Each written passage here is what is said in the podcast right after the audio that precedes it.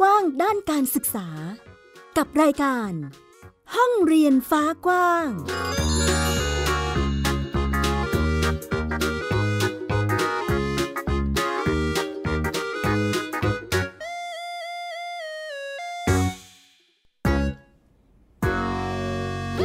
สวัสดีค่ะ ต้อนรับเข้าสู่ห้องเรียนฟ้ากว้างกลับมิวอัยดาสนศรีนะคะ เจอกันเป็นประจำที่นี่ไทย PBS Podcast ฟังได้ผ่านเว็บไซต์ www.thaipbspodcast.com ค่ะ หรือว่าแอปพลิเคชันไทย PBS Podcast นะคะ ดาวน์โหลดได้ทั้งระบบ iOS แล้วก็ระบบ Android เลยค่ะ ชวนติดตามข่าวสารด้านการศึกษา แม้ช่วงนี้จะเป็นช่วงปิดเทอมของน้องๆหลายคนนะคะ แต่ก็ยังคงมีกิจกรรมการเรียนรู้ที่ มีการส่งเสริมกันอยู่ในหลาย ๆ พื้นที่ค่ะ ไม่ว่าจะเป็นการไปทัศนศึกษา เปิดกิจกรรมให้เด็ก ๆ ได้เรียนรู้เกี่ยวกับการเล่นมวยนะคะ หรือว่าการทำศิลปะ กิจกรรมต่าง ๆ เหล่านี้ชวนฟังกันในห้องเรียนฟ้ากว้างค่ะ ไทย PBS Podcast แค่ฟัง ความคิดก็ดังขึ้น ขอเริ่มต้นกันที่เรื่องแรกค่ะ จะชวนคุณผู้ฟังไปติดตามกิจกรรม ทัศนศึกษาแหล่งเรียนรู้ ของโรงเรียนอนุบาลแห่งหนึ่งในจังหวัดขอนแก่นนะคะ เขาส่งเสริมให้เด็กๆ นั้นได้เรียนรู้ผ่านประสบการณ์จริง สร้างสัมพันธ์ในครอบครัว เพราะว่ากิจกรรมครั้งนี้เนี่ยไม่ได้แค่พาเด็กๆ ไปเท่านั้น แต่ยังชวนผู้ปกครอง ไปด้วยค่ะ นอกจากนี้ยังเป็นการส่งเสริมการท่องเที่ยว แล้วก็เป็นการกระตุ้นเศรษฐกิจอีกทางหนึ่งด้วย เรื่องราวจะเป็นอย่างไรชวนติดตามกับคุณกัญญารัตน์ลิ้มอำนวยลาบ จะพาไปนั่งรถไฟ แล้วก็เที่ยวสวนสัตว์ไปพร้อม ๆ กับเด็ก ๆ กลุ่มนี้ค่ะถึงขึ้นไปนับเป็นครั้งแรกของเด็กๆ นักเรียนชั้นอนุบาล 3 โรงเรียนอนุบาลเทศบาลตำบลพระลับอำเภอเมืองขอนแก่น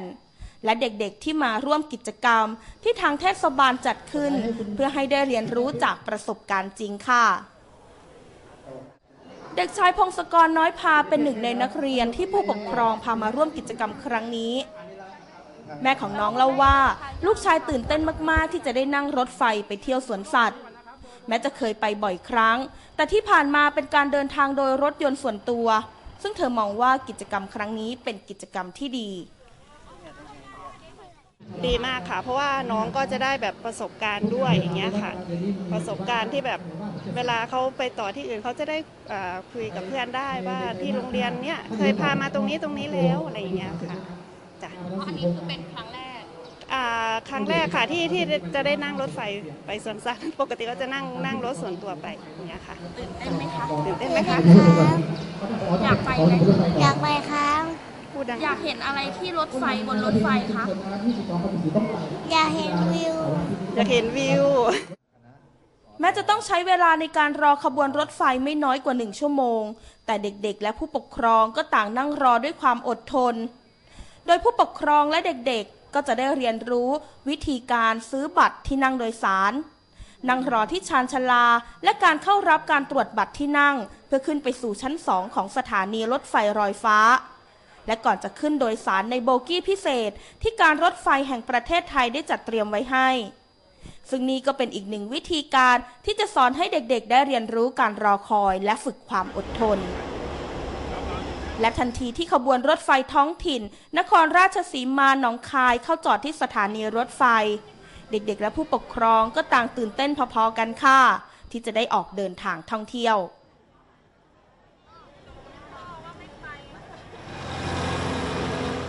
แม้ จะเป็นการเดินทางในระยะทางสั้น ๆนะคะ จากสถานีรถไฟขอนแก่นไปลงที่อำเภอเขาสวนกวางค่ะ แล้วก็ใช้เวลาเดินทางไม่ถึง 1 ชั่วโมงนะคะ แต่ต้องบอกว่า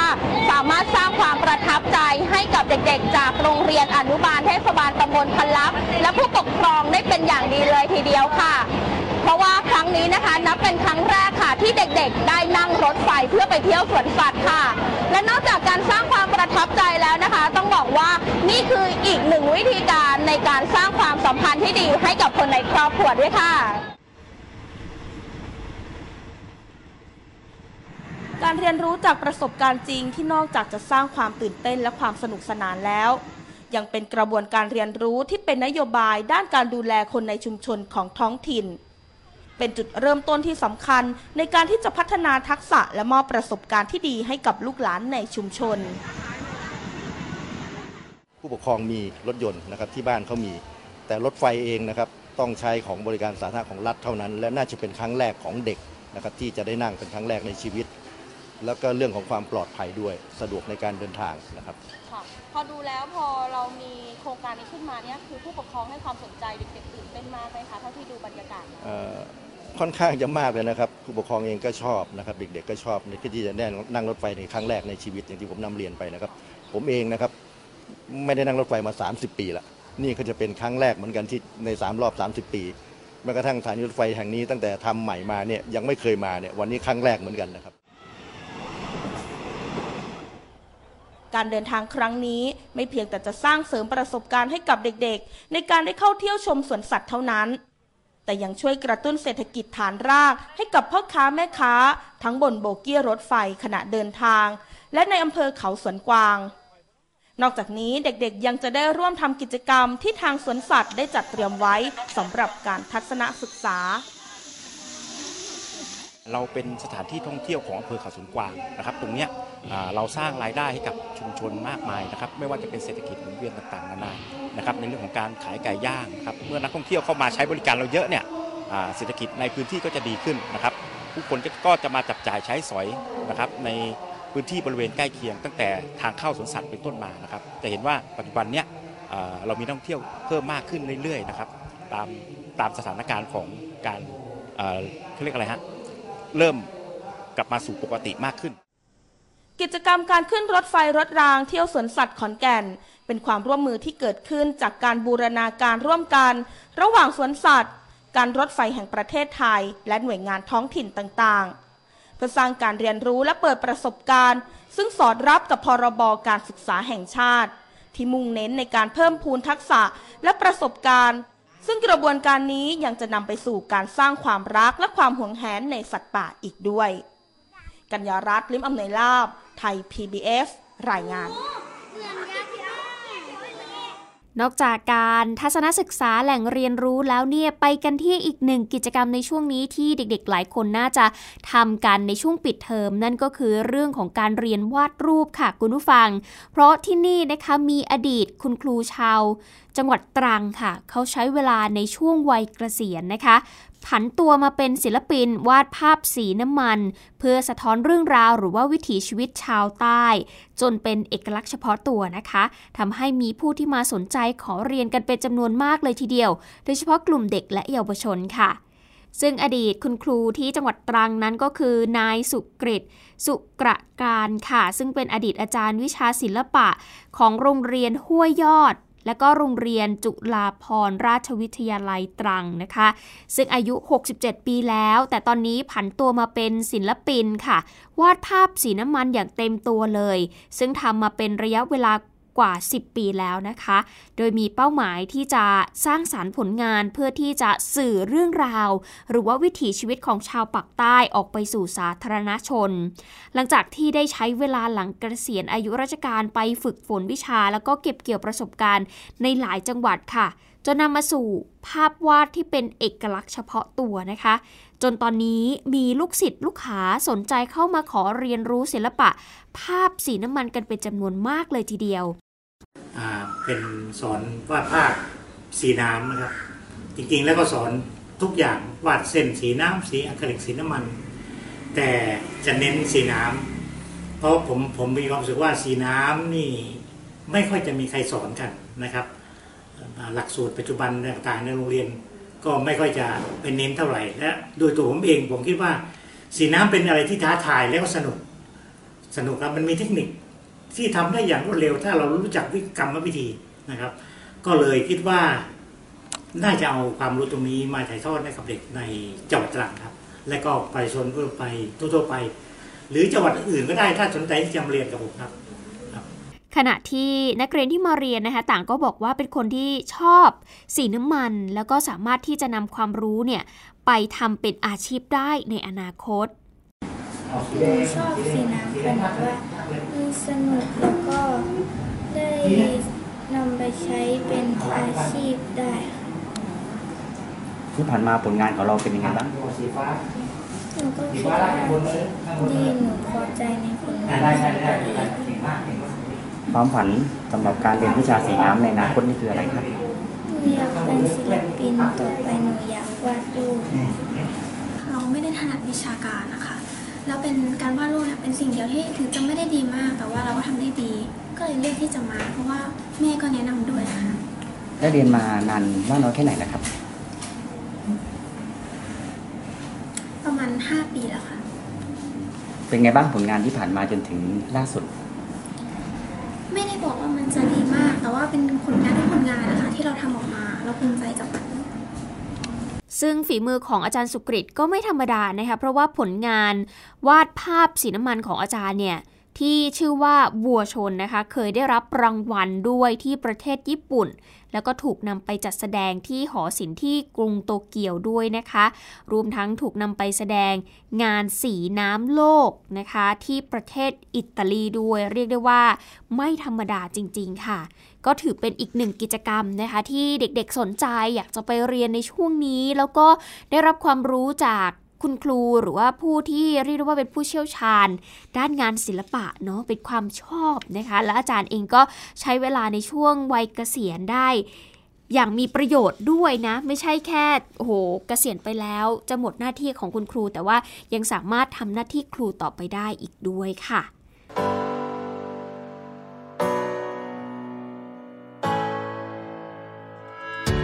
This is Thai PBS Podcast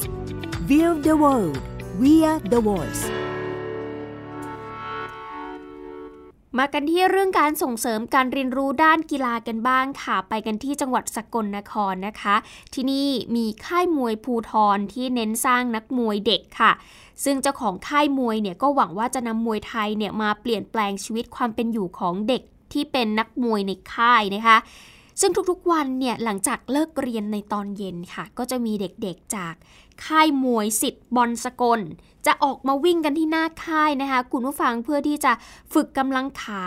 จนเป็นภาพที่ชินตาของชาวบ้านแถวนี้แล้ว ซึ่งอย่างที่ดิฉันบอกไปว่าค่ายมวยภูทรที่จะสร้างเด็กหรือว่าสร้างนักมวยเด็กขึ้นมาเนี่ยก็คือค่ายมวยสิทธิ์บอลสกลนี่แหละค่ะสำหรับค่ายมวยแห่งนี้ถือเป็นค่ายมวยภูทรในจังหวัดสกลนครนะคะ เขาเปิดตัวมากว่า 15 ปีแล้วค่ะ โดยได้มีการดึงเอาเด็กๆ ในภาคอีสานที่ครอบครัวมีฐานะยากจน และก็ชื่นชอบมวยไทยเนี่ยเข้ามาฝึกมวยไทยค่ะ ซึ่งเด็กหลายคนตัดสินใจเดินทางจากบ้านเกิดมาฝึกมวยที่ค่ายมวยบอลสกลเลยนะคะ เพราะว่าอยากจะใช้หมัด เท้าแล้วก็ศอกเนี่ยเปลี่ยนแปลงชีวิตของตนเอง อย่างน้องธนวัฒน์สมสง่าวัย 16 ปี เขาบอกว่าเขาอยากเก่งเหมือนกับพี่ตะวันฉายค่ะ อยากจะได้ค่าตัวเยอะเพื่อที่จะส่งไปให้แม่ ได้ใช้จ่ายภายในบ้าน สำหรับการลงทุนทำค่ายมวยไทยภูทรเนี่ยนะคะ ที่ต้องดูแลนักมวยเด็กเนาะซึ่งในค่ายเนี่ยมีกว่า 10 ชีวิตเลยทีเดียวเนี่ยก็ต้องใช้เงินกันเป็นหลักหมื่นเลย ต่อเดือนนะคุณผู้ฟังในการดูแลเด็กๆ ซึ่งคุณบอลค่ะ หรือว่านายหะไทยจงเจริญ ซึ่งเป็นเจ้าของค่ายมวยแห่งนี้นะคะก็บอกว่าเขามั่นใจว่ามวยไทยนี่แหละ จะสามารถทำให้ชีวิตความเป็นอยู่ของนักมวยในค่าย ให้มีความเป็นอยู่ที่ดีขึ้นได้ เดี๋ยวไปฟังความตั้งใจของคุณบอลหรือว่าคุณหัทไทยจงเจริญ หัวหน้าค่ายมวยกันค่ะ เราก็รู้สึกภูมิใจครับที่เราได้ส่งเสริมนะครับ ผมไม่ได้หวังอะไรมากครับ หวังแค่อนาคตของเขานะครับ มีเป็นคนดีในสังคมครับห่างไกลยาเสพติดแค่นั้นครับ ก็ตอนนี้อยู่ที่บุญวาสนาของน้องๆเขาครับว่าถ้าน้องเขามีโอกาสนะครับ แล้วก็โปรโมเตอร์ให้โอกาสนะครับ ก็อยากจะทำให้น้องเขา ได้เป็นยอดมวยนะครับ เพราะว่ามันคืออนาคตของเขาครับ เรามีแค่หน้าที่ส่งเสริมครับผม เป็นแชมป์ครับชอบอะไรพิเศษตะวันฉายครับ ชอบอะไรครับ แข้งซ้ายครับ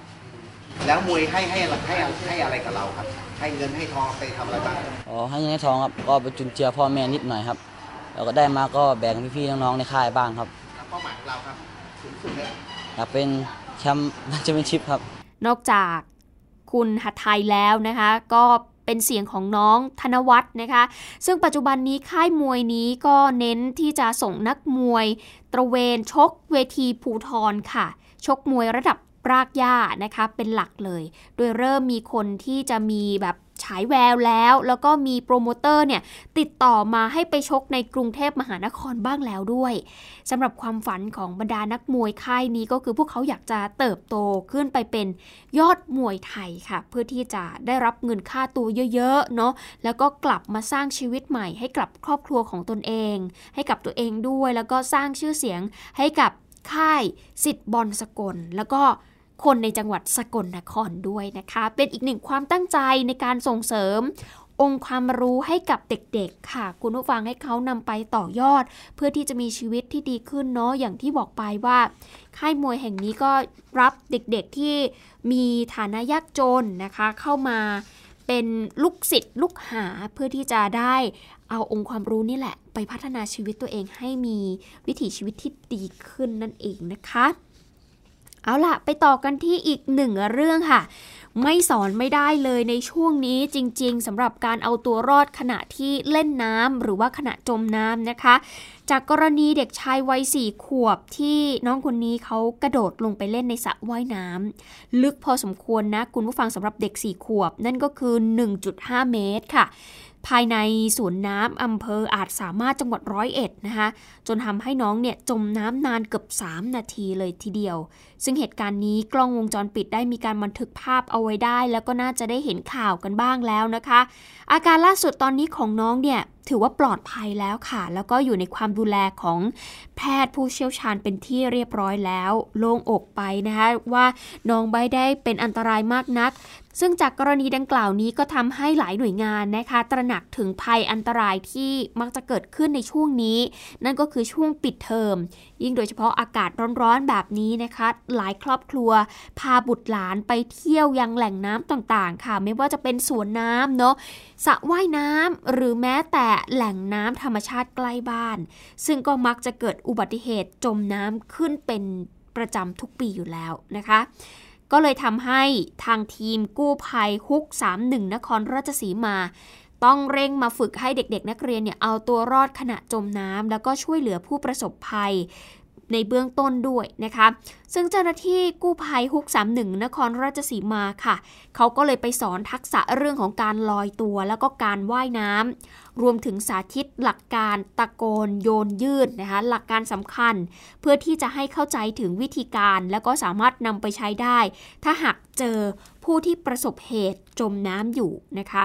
ซึ่งเขาไปอบรมให้กับเด็กๆอายุ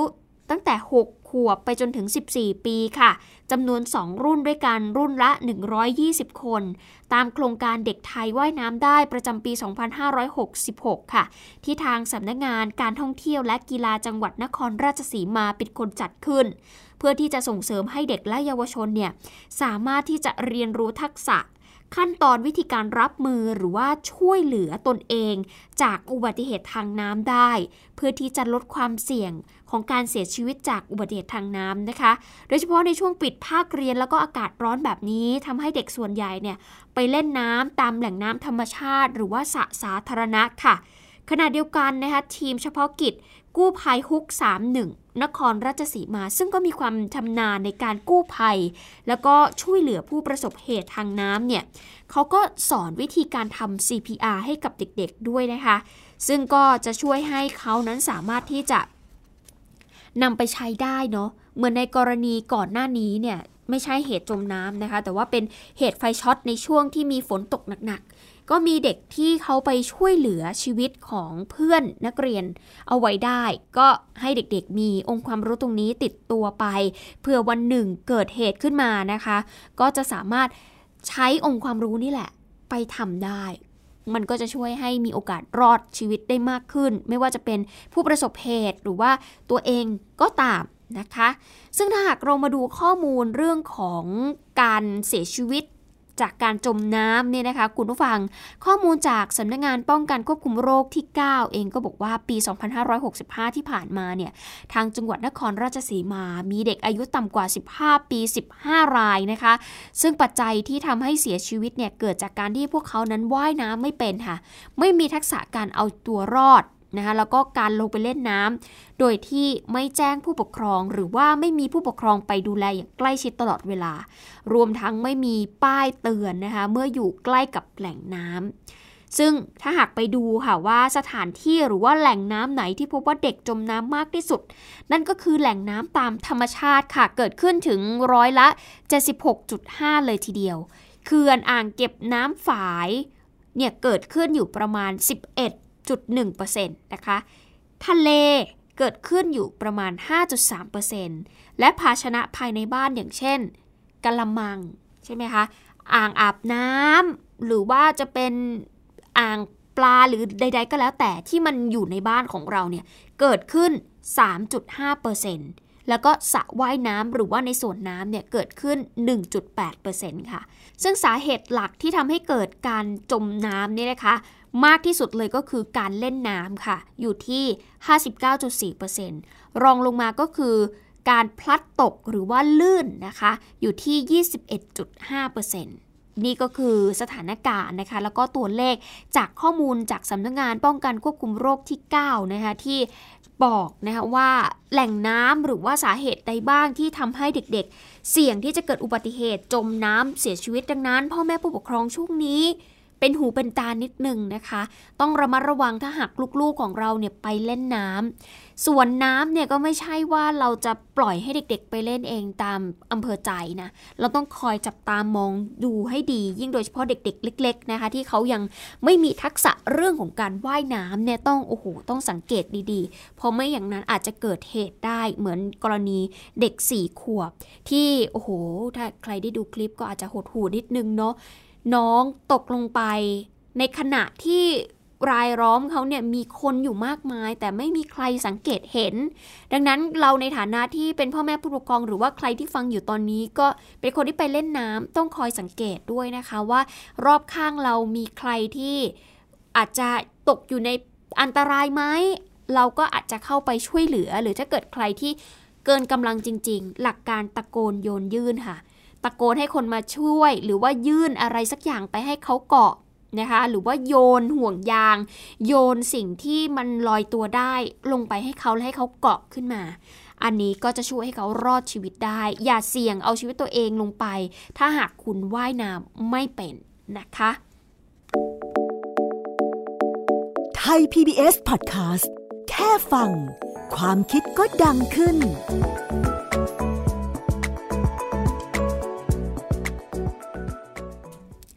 ท้ายกับเรื่องราวจากต่างประเทศกันบ้างกับช่วง Worldwide Education ค่ะ Worldwide Education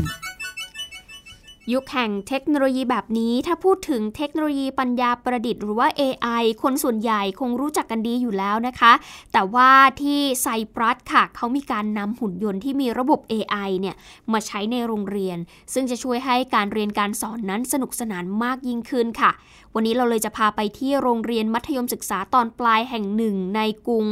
นิโคเซียของไซปรัสนะคะ ที่นี่ค่ะเขามีหุ่นยนต์ที่ชื่อว่า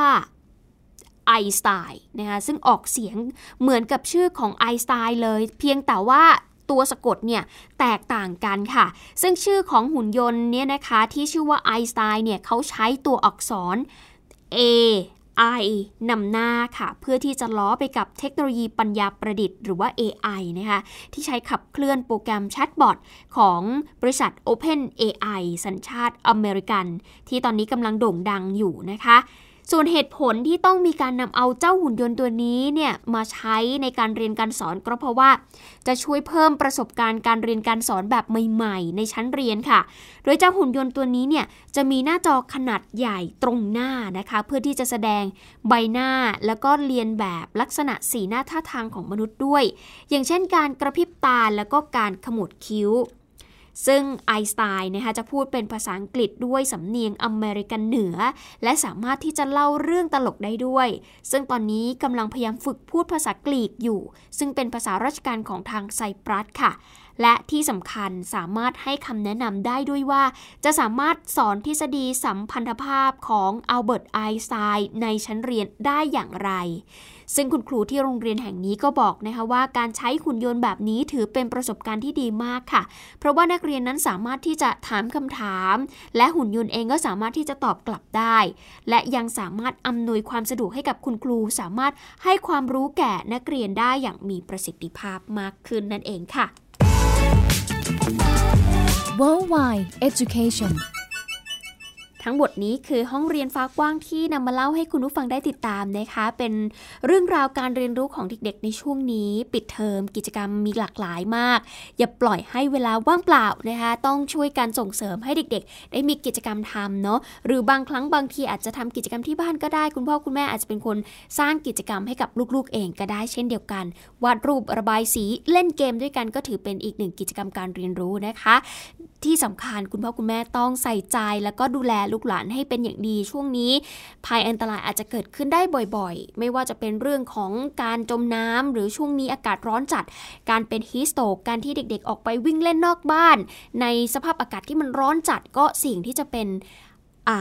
ฮิสตกได้ ดังนั้นคุณพ่อคุณแม่ดูแลลูกๆให้ดีนะคะ เอาล่ะวันนี้หมดเวลาของรายการแล้วค่ะ ติดตามกันได้ใหม่ในครั้งหน้า วันนี้อัยดาสนศรีขอตัวลาไปก่อน สวัสดีค่ะ ติดตามฟังรายการได้ที่เว็บไซต์ thaipbspodcast.com และ YouTube Thai PBS Podcast ฟังทางแอปพลิเคชัน Thai PBS Podcast Spotify Google Podcast Podbean SoundCloud และ Apple Podcast กดติดตามเป็นเพื่อนกันทั้ง Facebook Twitter Instagram และ YouTube Thai PBS Podcast แค่ฟังความคิดก็ดังขึ้น